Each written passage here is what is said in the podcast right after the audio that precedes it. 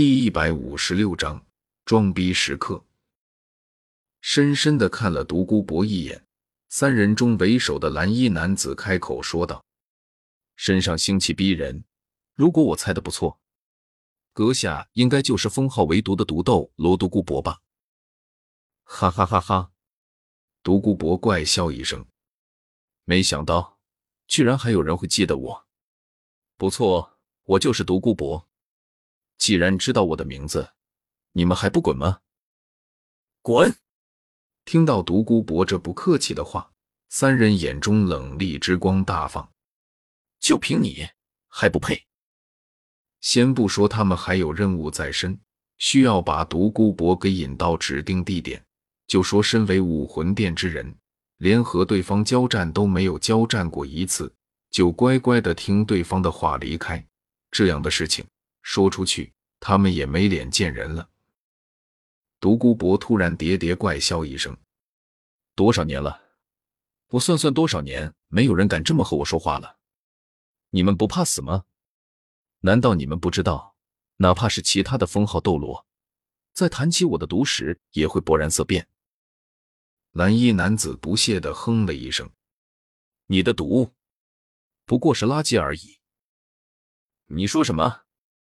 独孤博眼中绿光骤然大放，只是微一抬手，蓝衣男子的身体就被一股无可抵御的大力灌了出去，重重的砸在背后的大树上，剧烈的疼痛令他险些再次昏迷过去。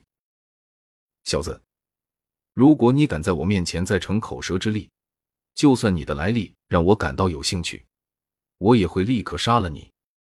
我的毒是垃圾。我可以在一瞬间让千米之内生灵涂炭，寸草不生。想杀你，我甚至可以不需要动手，直接就让你中毒而亡。在这个世界上，毒属性魂师里，还从未有人比我更强。你竟然敢质疑我的毒！蓝衣男子挣扎的爬起来，强忍着身上的剧痛，挺直腰杆。我需要和你逞口舌之力吗？那对我来说又有什么意义？你的毒确实很厉害，但却依旧是垃圾。毒功是去毒敌人的，可你连自己都已经中毒，难道你的毒还不是垃圾吗？听到这话，独孤博愣了一下，真是笑话。我的毒会毒到自己？老夫活了五十多年了，从来都只有我毒别人，还从没有过别人毒我的时候。独孤博冷冷的看着蓝衣男子，不过。让人奇怪的是，这次他并没有向蓝衣男子再出手。看到这一幕，蓝衣男子不屑的哼了一声：“真的是这样吗？那我问你，每到阴天下雨的时候，你两肋处是不是会出现麻痒感，而且会逐渐增强？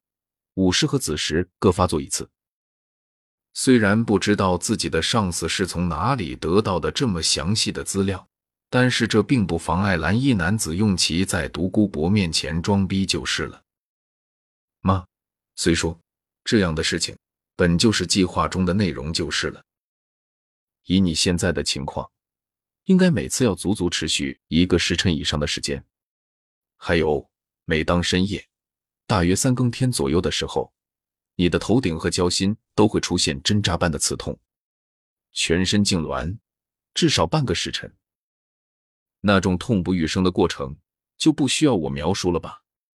如果不是中毒，会出现这种症状。你不但已经中毒，而且还已经毒入骨髓。我只是很奇怪，你为什么还没死？你中的毒根本就不是魂力所能压制的。你你怎么知道？独孤博再也忍耐不住心中的吃惊，下意识的说了出来。蓝衣男子的描述简直如同亲眼所见一般，这可以说是独孤博最大的秘密，哪怕是他最亲的孙女也不知道。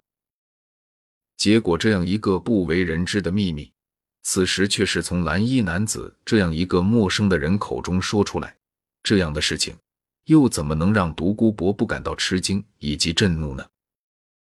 自己最大的秘密绝对不允许被其他人知道。否则，一旦有敌人在他毒发作的时候偷袭他，那他岂不是只能眼睁睁的坐以待毙？不，他绝不允许那样的事情发生。想到这里，独孤博眼中杀机大盛，冰冷的杀意仿佛要将蓝衣男子穿透似的。封号斗罗的实力实在太强了，从独孤博身上释放出的杀气，宛如实质一般撞击向蓝衣男子。不过，就在这时，剩下的两名男子向前踏出了一步，联手护住了蓝衣男子，挡下了这一波杀气。果然有些门道。独孤博此时已经冷静下来，他本以为凭借自己已经能够实质化的杀气。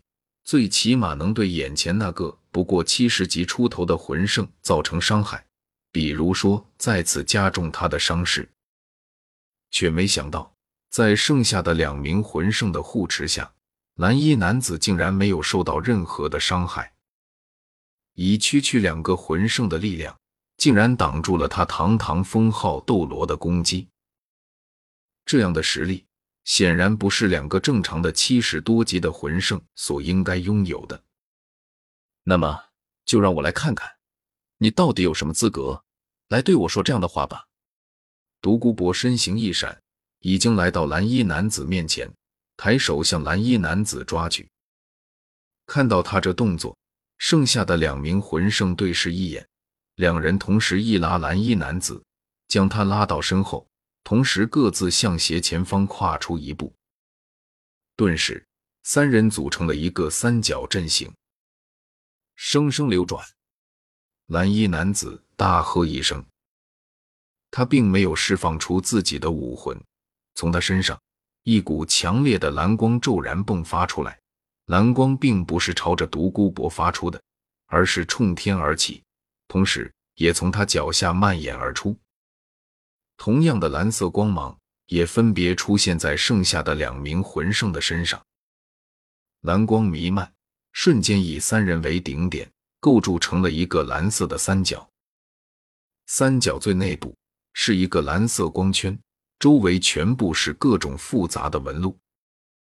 此时的魂圣三人组全身都弥漫上了一层闪亮的蓝色。剩下的两名魂圣缓缓闭上了自己的双眼，而蓝衣男子眼中的光芒却明显变得明亮起来，犹如两道利剑一般盯视向独孤博。咦，这是什么魂技？独孤博有些惊讶的看着面前的三个人，心中多少有些疑惑。